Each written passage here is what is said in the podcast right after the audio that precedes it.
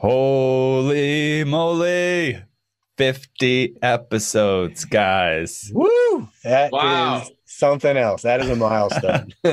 It's pretty intense that we've got this far so quickly. Such a great time. We've had the great fortune to be able to interview some of the best and brightest minds. And that is not an understatement in NFTs today with projects at the bleeding edge of NFTs. For sure. There have been some amazing insights along the way from projects like Animoca Brands to LUKSO to Decentraland and today's episode with Dapper Labs own Mickey Maher. and one of the most enjoyable things for us has been seeing the common threads across all of these amazing projects. You know, for me, one of the most consistent messages we receive from our guests is the importance of community in NFTs, whether it's creators bringing an already established community into the NFT fold or new projects that co create their future with communities riding shotgun. It's clear that community matters within the NFT space as much as any place in the world. Yeah, totally. For me, um, you know, I'm constantly amazed by the passion imbued to the DNA DNA of these projects that are pushing the envelope. Um, a strong belief in the ideals behind a project make it thrive. That's clear. Examples include a musician's passion for aligning creators' contributions with their compensation through royalties, or a digital artist whose passion for crafting digital art can now support that person's life. It is this passion that comes through time and again in our conversations that seems to drive founders at a fundamental level and helps to bind their communities together in ways we have not seen before. Yeah, for me, the common element among these amazing projects combines what both you guys have noted, and it's giving back to the ecosystem. In almost every conversation we've had, projects either lead or participate in giving back. In some cases, that means starting grants, accelerators, investment funds to financially support projects. In other cases, it means dedicating time, knowledge, relationships to the same end. It's also blown me away how generous our guests have been to our listeners. I think we've given away over $30,000, guys, of NFTs and crypto. We're even sending a $7,500 Picasso certified lithograph to Turkey. Giving back to the ecosystem in all these ways feels more authentic to this community than anything I've ever experienced in my entire life. So, our vision for the Edge of NFT podcast encompasses all of these things we've learned from the greats in the industry. And as part of our celebration of 50 episodes with these matrix bending leaders, we will be launching our own NFT project. It'll be the seed that we hope grows strong roots around community passion and giving back. It will tap into the fun that we love so much about the space today and also the utility that we're seeing from the most impactful projects in the world. Things like special access to the team, admission to special events, entries to killer contests, and sweet airdrops from friends. Keep an eye on our socials for how to get early access and help us celebrate turning 50. Hi, this is Mickey Maher from Dapper Labs, the company with the goal of introducing blockchain to billions of real people. Thank you to my good friends Jeff Kelly, Ethan Janney, and Josh Krieger for introducing me to you, the incredibly awesome and intelligent listeners of the Edge of NFT podcast. Welcome to the Edge of NFT with your hosts Jeff Kelly, Ethan Janney, and Josh Krieger, the podcast that brings you the top 1% of NFTs today and what will stand the test of time. We explore the nuts and bolts and the business side, and also the human element of how NFTs are changing the way we interact with the things we love. This podcast is for the dreamers, disruptors, and doers who are pumped about this ecosystem and driving where it goes next. Today's episode features Mickey Maher, SVP of Platform and Blockchain Partnerships at Dapper Labs, the groundbreaking company behind NBA Top Shot that uses the power of play to deliver blockchain based experiences and digital collectibles that are made for you and ready for the real world. Mickey is responsible for all partnerships involving the Flow blockchain or Dapper Wallet, aiming to expand the company's open ecosystem partnerships in content, entertainment, gaming, music, fashion, talent, influencer, payments, and more. Mickey has a BSEE, Bachelor of Science in Electrical Engineering from Purdue University, and an MBA from the University of Southern California. Dapper on the program today. Really excited to have you, Mickey. Well, hey, I'm I'm excited to be here for sure. So it doesn't look like you got the party hat we sent you in the mail, but this is actually a, a big occasion for us. This is our 50th episode. Just randomly, couldn't ask for a better guest than than you in representing Dapper Labs. Yeah, it's been a busy few months for us. We're up to episode 50. Congratulations. You could have definitely pushed me off if, if you wanted to have a more notable guest, but I'm happy to be your 50th guest for sure. Even if you got the hat, we wouldn't want to cover that that hairdo, man. That's not that's tight. That's tight. Yeah. Uh, thank you. so you've worked in virtual currencies and gaming almost a decade. Were you super early on Bitcoin and crypto in general? Yeah, I was, but I didn't really put enough money where my mouth was. I was into Bitcoin, talking about it often and actively as early as 2012. I wish the amount of time I, I spent talking about it, uh, I spent that amount of money buying it. Unfortunately, I did not. Uh, I bought a little bit, but then I also sold a little bit. So, and I have more now, but I don't have I don't have Bitcoin or crypto at the 2012 prices. I have it at more recent prices, which is unfortunate. But I, I was pretty confident, and I should have been more confident that this day was coming. Well, how about NFTs? Did your tune change there? What was the moment that you realized that NFTs could be what they have become? What have they become, actually? It's an interesting question, but we can get into it. But the reason I'm at this company is because I was messing around with CryptoKitties and I was really interested in it and it was really I was really curious about it. So I was I understood NFTs. I didn't even know they were called NFTs. I just knew they were CryptoKitties on the Ethereum blockchain during the you know, ICO boom of, of 17 and 18. And yeah, it piqued my curiosity and, and, and here I am. Yeah, I can remember meeting with one of the founders of CryptoKitties in like a bar in, in Venice. I think it was the Whaler back in the day, him talking about how the network sort of blew up and, and what they're trying to do to sort of scale. And it was just the early days of like nine people hanging out, having drinks. And wow, times have changed. Yes, but a big part of that conversation too was, gosh, this is just a great fit for sports, right? Like collectibles, cards, and like this was like to us, to Josh and I, this this was the obvious use case being, uh, you know, baseball card collectors from our history and whatnot.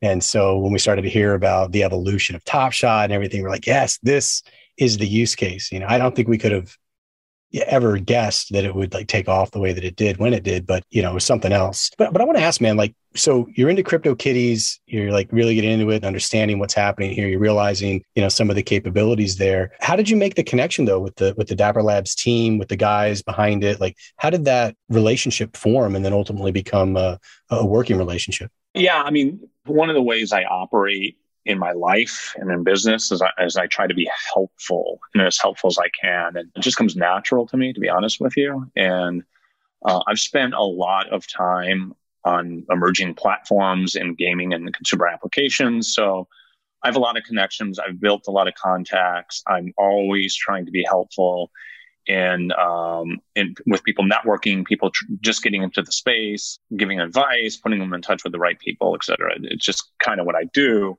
So, interestingly enough, I, I learned about CryptoKitties on Twitter.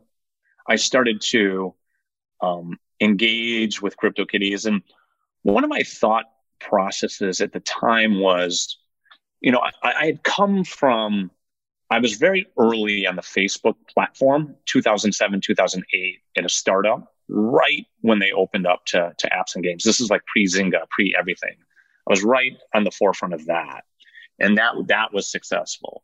And then I moved quickly on from that after my company was acquired by American Express into mobile. And I was in mobile, I think 2011, 2012, very early on mobile. And I kind of rode that tidal wave all the way, you know, up until 2018 with some, you know, actually quite a bit of success in that space. And I had seen it happen a couple times and given my experience in the space, I knew that all of these consumer application and game developers were going to flood to the next platform. I just didn't know what it was going to be at the time. There was a lot of conversation around it being VR, AR, et cetera. I didn't really believe in, in the VR space as much then. I still think we have a long way to go before VR becomes mainstream. One of my thoughts prior to discovering CryptoKitties was I didn't need to work in crypto. Like if I wanted to make money in crypto, I could just invest in crypto and trade crypto. It didn't need to be a job. CryptoKitties was the thing that changed my mind because I saw very, very, very clearly the how this could be the next platform or growth opportunity for all these web 2 application and game developers that you know may have sputtered on on mobile kind of plateaued on mobile and they were in search for that that that growth stage on another platform. And when i saw CryptoKitties i was like well i guess i can work in this space. So to kind of wrap this all up once i learned about CryptoKitties i decided to research the company and frankly two of the individuals that were founders of CryptoKitties are people that I had helped or helped them with their companies or in the mobile or Facebook space in the past. So it was a very easy and seamless conversation to say, Hey, this is what I want to do next. Do you have a role for me? And then, you know, the rest is kind of history. And that was a good three and a half years ago. Beautiful. Yeah, you know, you mentioned earlier being helpful, and I, I know a lot of our, our listeners want to co-create the space. We're, we're all about co-creation on Edge of NFT, and and we have quite a few listeners who are as well. Just before I ask the, my next question, I, I, I want to ask you like advice about how to be helpful. You know, like first of all, if you do know something, right, to bring to the space, but it sounds like you've been in situations where maybe you didn't know as much, but you found a way to be helpful and gain knowledge, and be productive, and you know, be a integral part of things growing. Anything to say about that? Yeah, I mean, look, I in when I was, you know, embedded in the mobile space, I knew as much and I was as well networked as anyone. So I had a lot to offer. I don't know. Some people would disagree with this advice, but I just was helpful to people that I liked and I thought had the right intention in mind and had something to offer to the space. Uh, a lot of people ask first, like ask for something. Can, you know, I have a piece of your company? Can I have a piece of equity? Can you pay me? Can you do this? And maybe, you know, I gave up, uh, you know, some short term revenue or opportunities at that point just to be helpful. Uh, but being helpful, uh, led me to a much, much greater set of opportunities down the line, including including Dapper Labs. So I don't know. It's not in everyone, but my advice would be to be helpful to people that you think can offer something to the space, and the universe will come around and, and reward you probably eventually. Thanks for that. And that kind of leads to the next thing I want to ask about. Just you know, you you did kind of find that you know things were coming back around for you and you were being behind the scenes during the ideation and development stages of a project like top shot did anyone really foresee just how in demand in some cases valuable these moments would be? I mean we did and we didn't i would say. We believed in what we were doing. We we actually our cto wrote the erc 721 standard on ethereum and we actually invented NFTs as they're known today on Ethereum.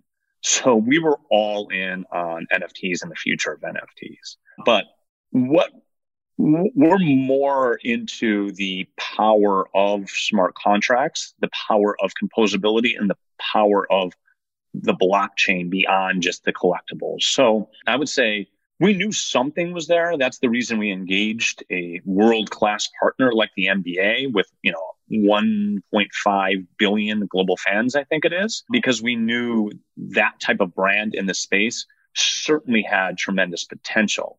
But the other thing that I would say is we didn't expect it to take off this quickly because there's so much left to do from a product standpoint. We haven't, we've experimented with great utility in Top Shot, but we haven't really completely unlocked all of our ideas around utility and composability and the openness of, of, a project like that and what that potential could be. So the fact that just the collectible and the beautiful UI, UX and, and design of the product has driven so much notoriety and, and so much activity is a very good sign because we're pretty much on, you know, we're still at the starting line here of what we think is possible, not only with Top Shot, but with NFT and smart contract based projects. I heard the word composability recently at a conference. Can you tell our listeners what that means to you?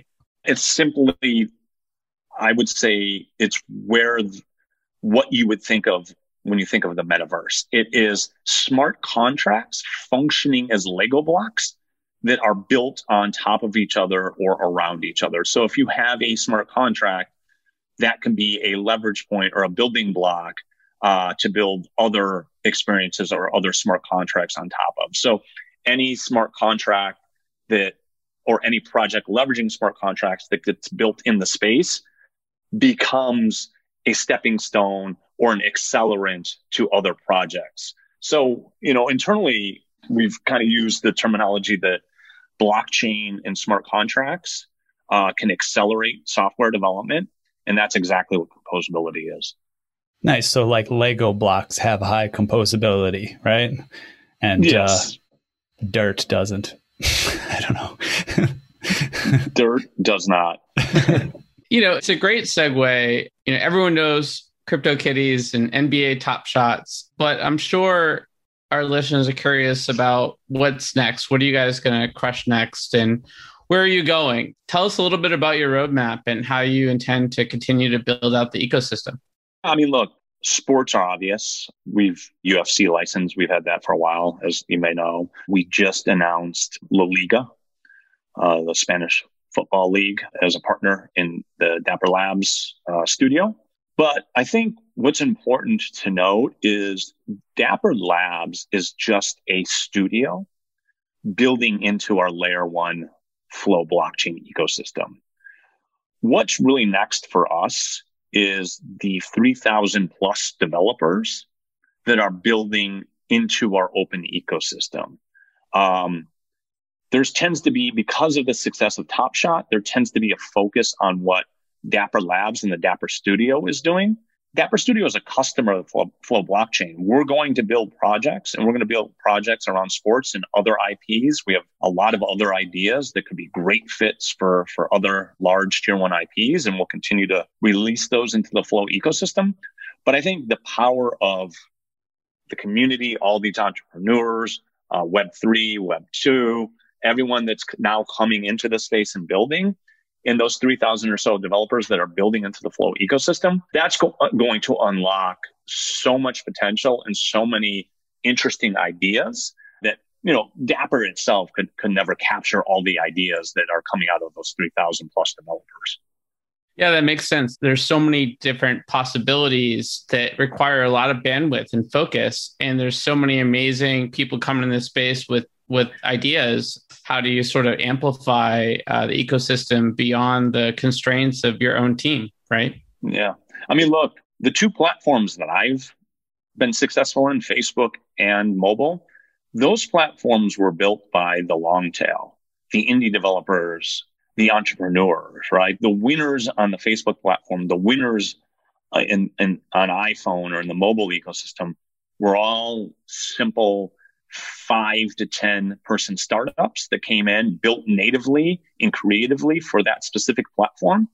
And that those things grew to the a billion or multi-billion dollar businesses that, that, are, that are there today. It's like the origin story of crypto kitties, right? Just reimagined over and over again. Exactly. And the, and the more shots on goal, I would say you have, the more developers that are building this space, the more interesting projects like an Axie Infinity or a CryptoKitties or an NBA Top Shot will emerge. Let's talk about some of those projects, Mickey. Like, what projects come to mind that are, are operating within the ecosystem? Uh, we, we heard about Memento, for example. Could you tell us about that project or maybe some others that come to mind? Yeah, I mean, I don't, I don't want to say too much about Memento specifically, but there is a project, Memento building in the space. I'm always hesitant to share too much about projects that aren't live because the entrepreneurs are, are sometimes sensitive. But yeah, Julian at Memento is building into the Flow ecosystem. I always hate to do this too because there are so many projects being built in the Flow ecosystem that if I name a few, someone's going to get mad at me, but I'm, I'm going to give it a shot. There's a company, there's a company called Mint. Mint is building, they built a project for Koenig Art Gallery, which just sold over a million dollars worth of art uh, in the last 24 hours. They built the Chicago Bulls NFT project, and it's all built on Shopify. So you can think of Mint as an agency, and Mint builds, builds out Shopify stores in partnership with Shopify in the Flow ecosystem. company called Gig Labs, who's done, they built into the CNN website, vault.cnn.com. They built the Miami Hurricanes football, college football team uh, ring project. And they're very similar approach to Mint, and they will also be leveraging Shopify moving forward, I believe. Company called Eternal. The Eternal, I believe, has the record secondary market transaction outside of Top Shot in the entire Flow ecosystem.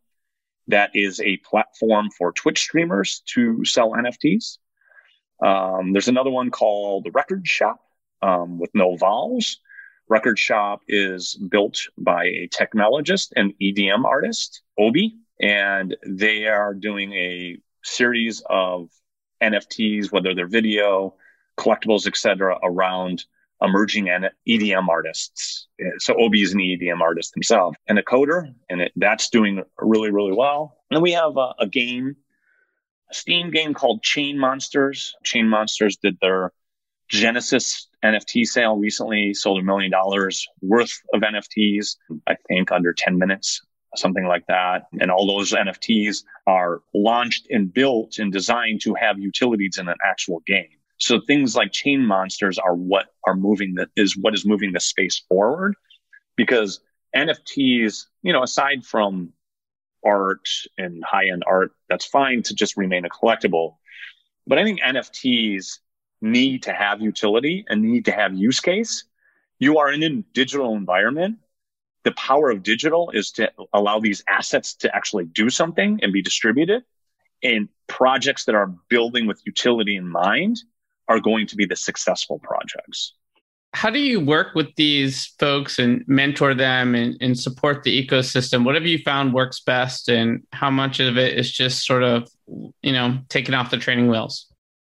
We probably know more about the, the company knowledge that we have at Dapper is probably, I would say, is much greater than any knowledge center on earth around NFTs, NFT design, what works, what doesn't, and, and what the future looks like in terms of NFTs. We try to take as much of that knowledge and pour it into our ecosystem, into our flow ecosystem, because we want those entrepreneurs to be successful. We want them to build projects as, as great as Top Shot or as successful as Top Shot in the ecosystem. So we take all of that knowledge and all of that learning and we try to help these entrepreneurs as much as possible.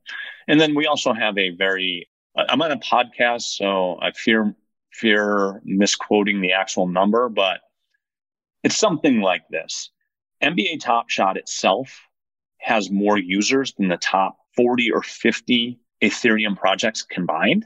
So we have a lot of users in our ecosystem and we want to help all of these third party projects in our ecosystem get discovered by those users, right? So when we talk about network effects, we might not have the network effects that Ethereum has in terms of high end pieces yet, but we certainly have a tremendous head start on, on a lot of chains and in terms of the number of users in the ecosystem that we can build network effects around. And we like when those users discover third party projects outside of Dapper projects. Yeah, man. it's pretty special what you guys have built there in the time period and also what it's grown into over a, a similar time period. I do want to note one thing. Um, I asked I asked about Memento, uh, and it stood out to us because we did see a press release about it. I just want to want to call it out because there's something like really interesting there. And so our understanding is it's basically direct to fan NFT social network that allows for the fans and, and collectors of particular content creators to own like the best moments of that content creator's content, which is pretty special, especially, you know, uh, uh, for us and, and, and folks in a similar boat to us. There's all these special moments, these mic drop moments from our episodes that we love to capture in a different way to share with our, our fans. And it sounds like that's the path these guys are taking. I just, I just wanted to elevate that because it's something that popped up and we just think that's really special. Yeah, I mean, I think a, a, really great thing about this space is connecting creators more uh, directly with the fans. I mean, what 3LAU is doing with his Royal project is is is exactly what this space is, and it w- is exactly what this space needs to evolve to. I'm sure you're familiar with that project, and your audience is likely familiar with that project. But 3LAU is selling his music as a set of NFTs and he wants to enable other artists to do that. And my understanding of the project is that users can buy these NFTs and owning those NFTs, you get rights to that music or that album. You can earn cash flows. You can, that asset would appreciate as the album does well. And that al- asset also gets you special access to blah, what, whatever that is that he defines, whether it's backstage access, part of the exclusive club so you can capture your social capital. Those, those types of things is what moves the space forward. That's utility. That's beyond just the collectible. And that's what really, really makes the space interesting. And, and yeah, and you mentioned Memento. It's, it's the same, same type of thing. Connecting a creator. No one likes the word influencer anymore, except for me, but an influencer more directly with someone that is their fan or they might resonate with. I want to know a little bit more about, uh, you know, the evolution of Flow, you know, what you guys are projecting or planning. What kind of plans for interoperability, if I could pronounce the word, interoperability, are you planning for the Flow platform? That, that's it right there. we are, as the Flow Foundation, Dapper Labs, all of us are big and true believers in the open ecosystem. Everything should be as open as possible and that, you know, interoperability is as open as it can get. I believe that the interoperability is based on community demand and it's more of a community initiative to bridge over to the other projects that they want to bridge over to, right? If the right team or teams came to us and said, Hey, we want to build a decentralized bridge over to Ethereum we would certainly support it if it was the right team and we thought they'd build the project well, secure, and, and technically sound. We'd be behind it. But I think it's a community initiative. And in fact, anytime there's been a number of, of projects that had launched assets on Ethereum first and built their own more centralized one way bridge to port those assets over to Flow. So again, it was a community, a developer initiative, not a Dapper Labs or Flow Foundation initiative. Um, and I think that's the way it should be. We would certainly help. Well, a common principle for development or business development of any sort, you know, you don't necessarily, you know, if you're if you're a true visionary, sometimes you can preempt what the customer is going to want and need. But if you go too far down that rabbit hole, you can end up expending a lot of resources in vain. To be clear, I'm pretty sure that our ecosystem is going to want these things, but I also think it's an opportunity within our ecosystem for someone to build a, a nice little project or business around it. And it doesn't have to be Dapper Labs or the Flow Foundation to meet the entirety of the demands from the ecosystem. Given there's 3,000 developers building into the ecosystem, there's plenty of development talent to go around to meet the developer needs, in, in my belief. Yeah, man, constant kind of reshaping and evolution right around the platform. It's great. Yeah. Totally. So we get a lot of fun inbound of of guests that see themselves as being on the edge of NFTs. And I can't imagine how many people reach out to Dapper. So you have a pretty good perspective on where this could all go. Um, one fun one I got the end of last week we got was around AI enabled NFTs that have a soul that you could program. So excited about that show coming up.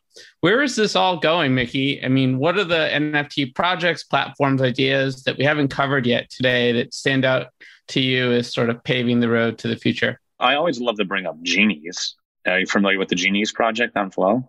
Let's hear about that. I am, yeah. Even even before, yeah, even prior to uh, their their blockchain use case. Yeah, yeah. They, they were not blockchain native before, but now they more or less are. So Genies is a digital avatar company where it's really kind of almost a kickstart into this, the, the metaverse thing, right? So Genies are, you know, NFT avatars that can be brought to multiple different websites and or properties digitally where your avatar as it exists, grows, changes, follows you around to your favorite sites. You get to, you know, you, you get to own it because it's a blockchain asset, but you know, there's accessories around it that you can own, trade. There's an economy around it based on those accessories and those different avatars. And again, it just where they have integrations is where your avatar goes. And you can start to see it propagate across major, major properties across the web. So this is really kind of an intersection between this metaverse concept as assets kind of follow you around and where you go. But I also think like what this is capturing is what I call social capital. And here's an example. So I grew up outside of Chicago in my 40s. So it's okay to date myself because it's kind of, you know, it needs to be said for the story. Every year in school, when we come back from, when we came back from Christmas break, the kids were excited to see who had the new Jordans, right? Seven years old, eight years old, nine years old, all the way until high school. It was like, who got the new Jordans for Christmas? Who are the coolest kids in class? Who's showcasing their coolness with what they own and where I grew up and, and pretty much uh, a lot, you know, a lot of the US in that era, Jordans were capturing your social capital. But my point is that I see that type of behavior moving digitally. So it's more important to this upcoming era what their digital social capital is than what their physical social capital is. So I can imagine a world where genies and genies with their digital Jordans is the most popular person or the person with the most social capital versus that person that would also have that in real life, right? The digital accessories around your genies, the digital accessories around your metaverse is how you're capturing capturing your social capital, how how you're flexing, how you're bragging, etc. My my concern is that my genie knows me better than I know myself and starts buying Jordans that they think I would like and without my permission. Then then that gets a little bit strange.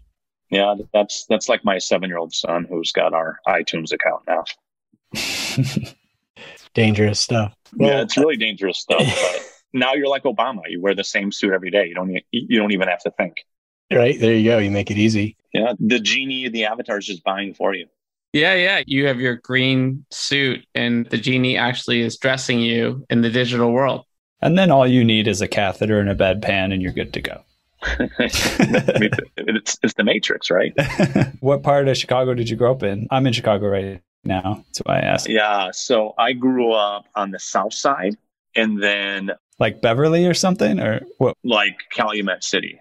Oh, okay. Got it. Got yeah, it. Yeah. Like the, the real south side. Then we moved over to Northwest Indiana when I was a kid. So I spent, I don't know, eight or nine years in Southside Chicago and then up until I graduated high school in Northwest Indiana. Nice. Yeah. Living here when the Bulls were in their glory was an incredible experience. Being downtown, I remember when their third uh, championship was just, yeah, you could never have an opportunity like that again. Yeah, that was the prime of my life. It was like they won their first title when I was uh, in eighth grade or freshman in high school, and then they won their last title in '98. I was kind of like sophomore, junior year in college, so pretty good time to be alive. And now's the appropriate time for me to ask: Are we going to see some Jordan Top Shot moments? Are we doing some throwbacks? Oh, I mean, you'll see. TBD. TBD. We- We've got a lot coming. A lot will surprise you, and a lot will be interesting and exciting. So there's a lot more coming. We've just, as I said, we're we're still the the starting the starting line. We're still just scratch the surface of what is available and what can be done in the Top Shot ecosystem, and frankly, in some of the things that Dapper Labs is going to be doing overall. So amazing. Yeah. Exciting times to be in the space for sure. There's going to be some tremendous announcements this week, a couple of them. So pay attention. Oh, okay. You got it. You heard it here first, folks. Well, Mickey, thanks again for giving us the background uh, on all of that. We're really excited to see uh, where you go next. Hi there. Let me interrupt one sec with a special secret. Here at Edge of NFT, we want to loop you in on the best kept secrets in NFT right now. So, this might be the first time you've heard of it, but you need to know about Koii, especially if you are a creator or even if you're just a supporter of groundbreaking projects. You need to dive into Koii ASAP, and you can do so absolutely for free. Here is the best way. Go to edgeofnft.com slash Koii. That's edgeofnft.com slash K-O-I-I, two eyes. There you can find out how to install the Finnie Chrome plugin, publish your first 50 NFTs for free, and start earning Koii whenever anyone visits your NFTs. Imagine a world where sites like Facebook and Instagram would allow creators to earn every time their posts are viewed. This is what Koii is built to support. Plus, Koii is built to scale globally without killing the planet. Go to edgeofnft.com slash Koii, install the Finnie Chrome plugin right now, publish your first 50 NFTs for free, and start earning Koii today. But we want to take a couple minutes also and get to know you a little bit better, hear your personal perspective on uh, some questions that we call Edge Quick Hitters. It's basically a fun and quick way to get to know you. And 10 questions, really looking for short, single word or few word responses, but feel free to expand if you get the urge. You ready to dive in? Always. All right, here we go. Question number one What is the first thing you remember ever purchasing in your life? Yeah, that's a great question. Rode my bike up to the local baseball card shop and I bought a pack, uh, a 1986 Topps baseball card pack. Yeah, it was an 86 pack, and uh, I got a Kirby Puckett uh, in that pack. And at that time, he was a stud, and you know, I was maybe eight years old, so it was a big deal for me. And then within a half hour, I ended up with my friend. We fell into the the creek behind the baseball card shop, and that that ruined my entire pack, including my Kirby Puckett. So I cried myself all the way home. Oh no! Traumatic experience. My first purchase. That's rough, buddy. Fleeting. Yes, indeed. Yeah. Let's move the question to. All right. What is the first thing you remember ever selling in your life? As my wife would say, I'm a hoarder. So I'll tell you the, the first thing I remember selling, and this is probably, I don't know. I mean, this, I'm old, so we didn't have eBay, uh, Craigslist, etc. So it was, it's kind of hard to sell things at that time. I'm sure I had sold baseball cards and stuff previous, but I don't remember specifics. The first thing I can remember selling was my Jeep that I bought.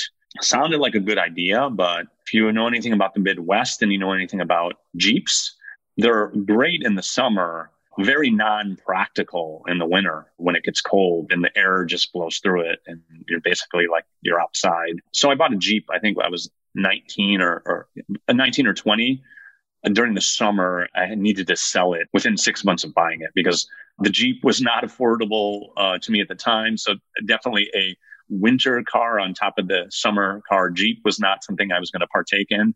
Uh, so I needed to get rid of it and buy something more practical. Yes, but uh, Jeeps, I imagine, uh, high demand nonetheless, right? Cool outdoor car, maybe something that would have been nice to still have, I guess, in your uh, in your uh, hoarding collection. I doubt it. That was a good 20 plus years ago. So it would have left us nonetheless. Yeah, right. Okay, let's move on then. Question number three What is the most recent thing you purchased? Mm, great question. It's going to be so boring. Robot, Let's get bored, Robux. guys. Everything I purchase now is for my seven year old son. So he came running up to me yesterday. He needed five dollars worth of Robux to do whatever he was doing in Roblox. So that's what I purchased just yesterday. Well, we've had a lot of guests who mention, you know, they, they see what's going on with their kids and what they want to purchase, you know, digital digital items, and that it just reinforces their confidence in in this uh, digital space. Well, a lot of times when I use that Air Jordan example, I reference my son, which is entirely true. He, he couldn't care less what he's wearing, but the things that he has in whatever digital environments, mostly Minecraft and, and Roblox, uh, uh, as the things that like he brags and talks to his friends about the most. Yeah, I think that was that Peter Lynch's investment strategy for the Magellan Fund originally. Like, look to see what his wife and kids were doing and buying at the mall, you know, and then research those companies and invest in them. It worked out pretty well for him. Yeah, I, I've heard of a lot of VCs talk about their investment strategies kind of built off of what their teenagers are doing, especially in the social space. So I think that's a pretty good strategy. Not too shabby. Question number four What is the most recent thing you sold? I don't know. My wife has a pretty active eBay store, and sometimes she just wants to get rid of my stuff. So she sells stuff that I'm not even aware of. I think it was probably a pair of shoes or something that I, I no longer wear. But again, back to the hoarding, she's figured out a way to kind of kind of clean that out honey, I, I sold these uh, these white Air Jordans. Looks like they were from like the late '80s. Whoops, that wouldn't be good. Um, I'll tell you right now, I'm not. I, am all about holding. I'm not selling anything in the crypto space. So that's not something that, that you're going to hear out of my mouth. Nice. Question number five: What is your most prized possession? Probably, unfortunately, my phone because I don't think any of us could live without a phone at this point. Sadly, a smartphone. So we'll go with we'll go with my iPhone. Sad, very sad to say that. Yeah, when you take the time to think about like what it took to go coordinate a trip to the movies with your friends as like a teenager or something, right? It's like it's it's mind blowing to think what we went through to do that relative to today, you know. What about a Thomas guide? Yeah. Do you know right. what that is? yeah, sure. Yeah. I had one of those in that Jeep that I sold. Just just trying to find a place and just popping open that Thomas guide is yeah, the Google Maps revolutionized our lives in ways we don't even realize. Yeah, it's crazy. What about movie phone? movie phone. You'd call the number and they tell you they Yeah. tell you when the movies are playing. You'd have to wait for the theater that you was in your neighborhood. All right. Yeah, it was Moving a on. good 10 minute ordeal. Yeah. That's amazing stuff. All right, moving on. Question six. If you could buy anything in the world, digital, physical, a service, and experience that's currently for sale, what would that be? Well, CryptoPunk, I'm really jealous of everyone that has those. And I'm really mad at myself because I was could have had a lot of them when they were very cheap. So I have a lot of regrets there and I have a lot of jealousy. So that would be my answer. Got it. Yes. Yeah. Josh and I heard about the Bored Apes way too early to feel good about where we're at with those right now.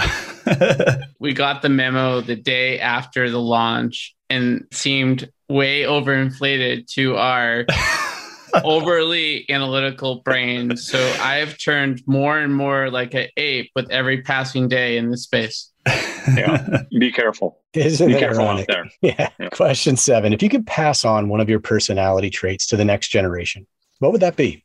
Pass one on. Yeah. Just, t- I'm a tireless worker. There's a quote from John McEnroe. I don't know if you know this quote. It's one of the best ever. A reporter, John McEnroe, one of the, you know, best U.S. tennis players ever. A reporter once asked them like, "Hey, your son doesn't even pick up a tennis racket. You know, why doesn't your son play tennis?" And John McEnroe simply said he suffers from affluenza, meaning too much affluency. I worry about, like, you know, I grew up with not a lot. Uh, not saying that my son is growing up with a huge amount, but he's growing up with a lot more than I have. And I'm very cognizant of not only him, but this, this generation is, I feel somewhat spoiled overall and the work ethic, at least that I was exposed to in my generation. I, I don't necessarily see it. Maybe I'm wrong. I don't know, but I feel like that is something I would want to pass on to, uh, to everyone in this upcoming generation. Yeah, right on. Some of that grit. There's the Warren Buffett quote. Uh, he said, "Get- when giving his kids money, I think it was enough that they could feel that they could do anything, not so much that they felt they could do nothing. well, you know, I'm part of the problem because one of the answers that I gave uh, previously was I bought Robux. You know, that I kind of just go out and do that. I'm creating a problem that I'm well aware of, but I can't. I can't help myself.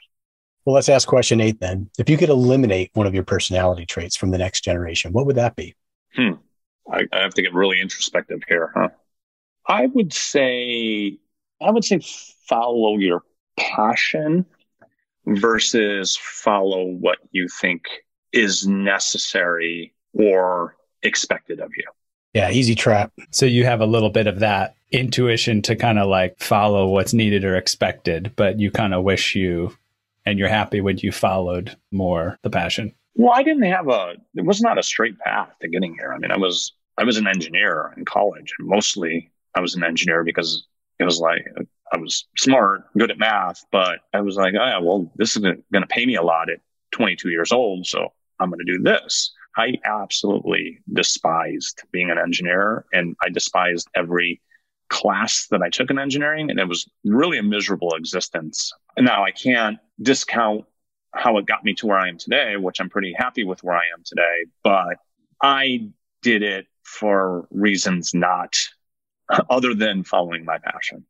Yeah, man. So important to do. And I feel like now more than ever, uh, people have an opportunity to do exactly that and make a living doing it. You know, it's a pretty special time. Exactly. That's that's a great point because your passion can become you can play video games for a living for for God's sake. I mean like your passions can be uh, easily monetizable in, in today's world. So uh, I guess maybe the advice is very very timely for this generation. Indeed. Question nine, a little bit easier. What did you do just before joining us on the podcast? I was on, I literally sit on 10 to 12 hours of Zoom a day. So I was on a Zoom with a, a potential flow developer. So not exciting, the truth. Yeah, no, that's cool, man. You got, I, I think it is exciting from what you were telling us before. I bet that developer was pretty darn excited. you think so? All right. Well, yeah, that's question 10. Let's do it. Oh, it is question 10. Great. I'm starting to see the trend here. I will drive my son to baseball practice and then I will leave. Which the point is that I've coached a couple seasons and it's just too overwhelming for what I've got going on with work. I wish I was coaching, but at this point, just dropping him off at baseball practice is, is a win for me. Don't you want to be that dad with like the vein popping out of his neck, like taking it? That's why he has to leave. That's why he's got to go home. that is the antithesis of me. I kind of let them run wild and do whatever they want. Right. Nice. Man. They're seven and eight, and they all they should be doing is having fun. Unfortunately, there are those dads and moms, frankly, with the veins and such. yeah. No goose. No bueno. No bueno.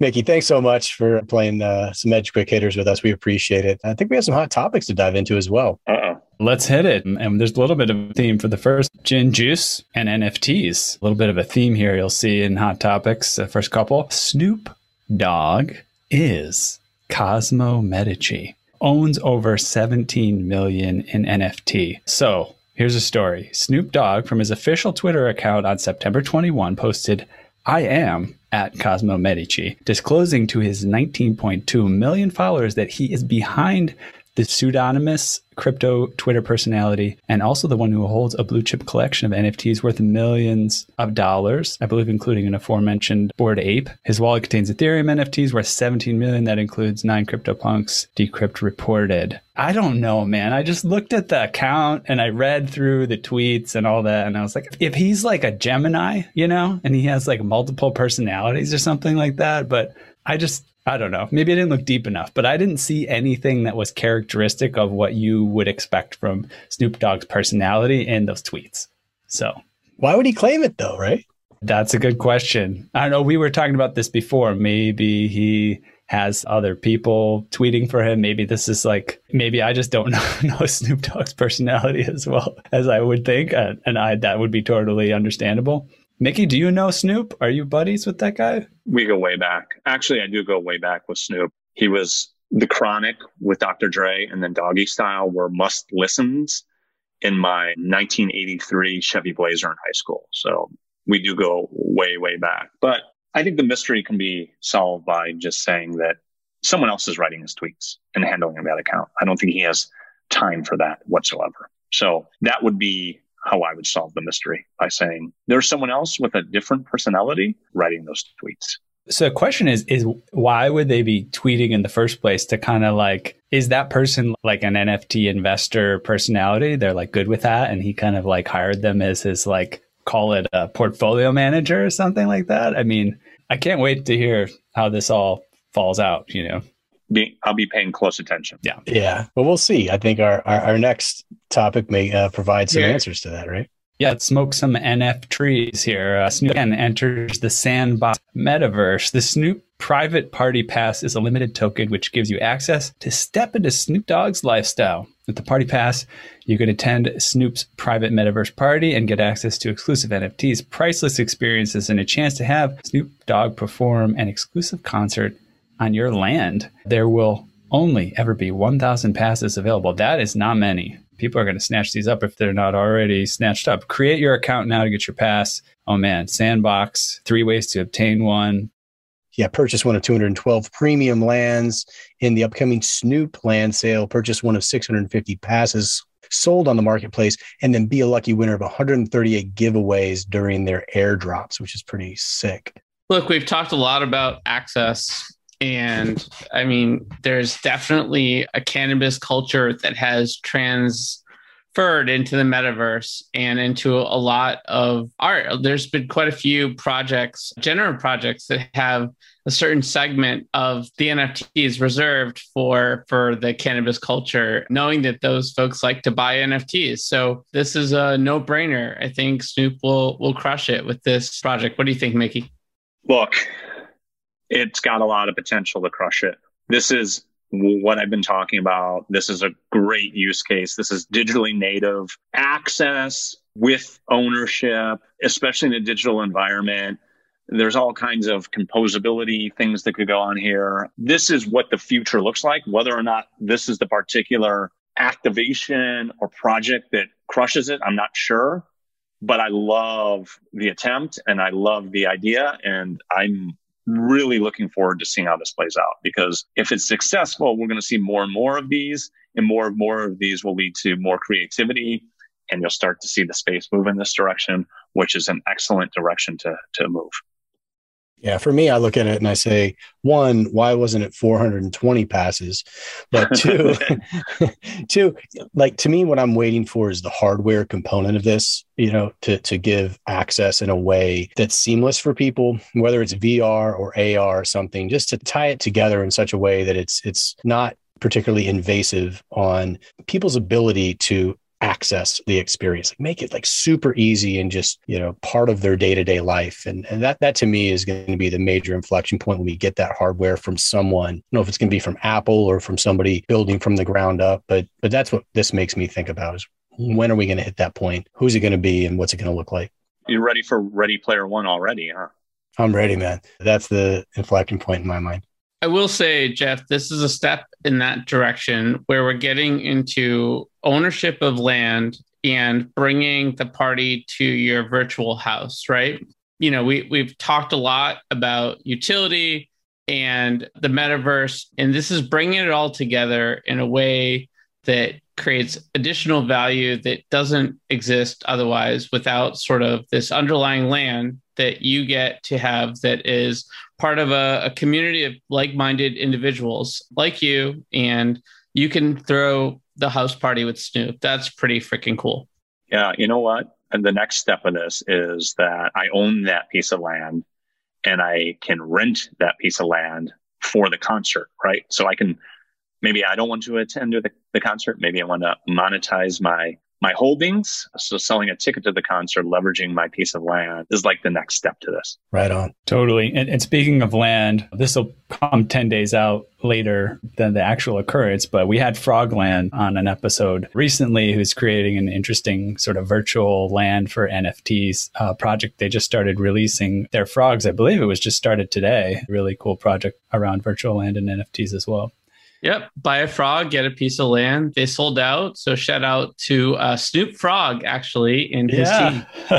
actually, even think about that. Convenient. Next hot topic, and then we'll start to wrap up. But how to make aping into the next hot NFT drop even easier. Okay, it's the largest NFT market by volume. It's OpenSea. It's launching the smartphone application I did see a notification. I actually didn't download it yet, but that's exciting. It just makes things a lot easier. You know, at the same time, it's interesting to see these different platforms go, they're on the computer first, right? A lot of strategies have been mobile first, computer contemporaneously. And a lot of these crypto projects are going ahead and starting on, uh, you know, the desktop or laptop first. So, but anyways, it's here. It's ready to go.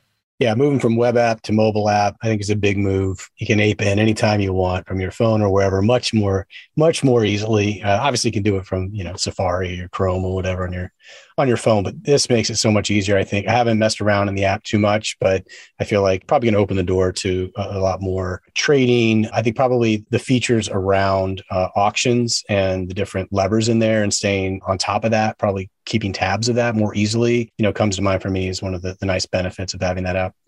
Yeah. I mean, look, the lack of mobile presence has also is also one of the factors that has been holding, I would say, the space back. It's that friction point between Web 2 closed ecosystem and Web 3 open ecosystem. You know, the, the app stores are, you know, the Web 2 closed ecosystems. And, you know, it, it's tough for them to understand this Web 3 concept and, and how it's antithesis to the way they operate. you know, we're seeing the app stores slowly get on board with this. And, you know, OpenSea will be another thing that leads to probably the app stores more becoming more and more open to Web3 experiences.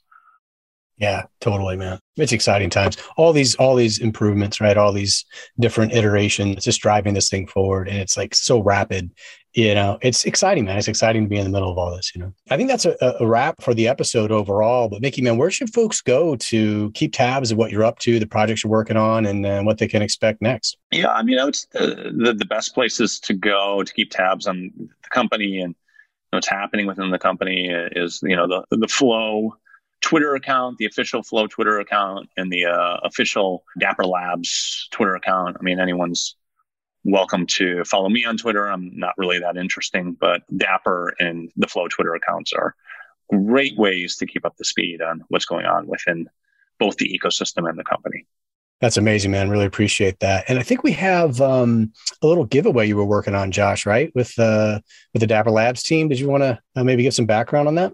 Yeah, I'm I'm pumped about this. So we talked earlier about the the Chainmonsters and they had a Genesis sale. And my understanding is that there's this beta season pass of 25 season exclusive NFTs plus one rare collectible NFT, which was only available through the pre-sale, and that we are going to be offering 10 of these. That's pretty amazing. Wow. Amazing. That's super cool. I think that's great. It's an excellent project. It's a fun game and it's a, you know, this is a one of the first projects in history that you know is a game built specifically with NFTs and NFT utility in mind. So having one of these is you're gonna you know nonetheless historical relic that uh, you can say was you know one of the first NFTs to have use or utility within an actual game. Amazing. Well, that's awesome. Super excited and appreciative of you coming on the show to celebrate our 50th anniversary. Time flies when you're having fun.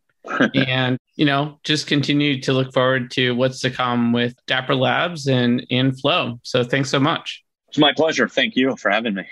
Our listeners should look out for more celebratory things coming out of Edge of NFT as well for this 50th episode. So pay attention. We've got our own sort of project we've been cooking up for quite some time, and we'll be sharing more details soon and give folks that have listened to this episode an opportunity to get on the pre sale for that. So lucky for them. The views and opinions expressed on the Edge of NFT podcast reflect solely those views and opinions of the show creators and its guests. We're learning as we go, just like you. Please make sure to do your own research. Our podcast is not financial advice. There are multiple strategies and not all strategies fit all people. You understand that you are using any and all information available on or through this podcast at your own risk.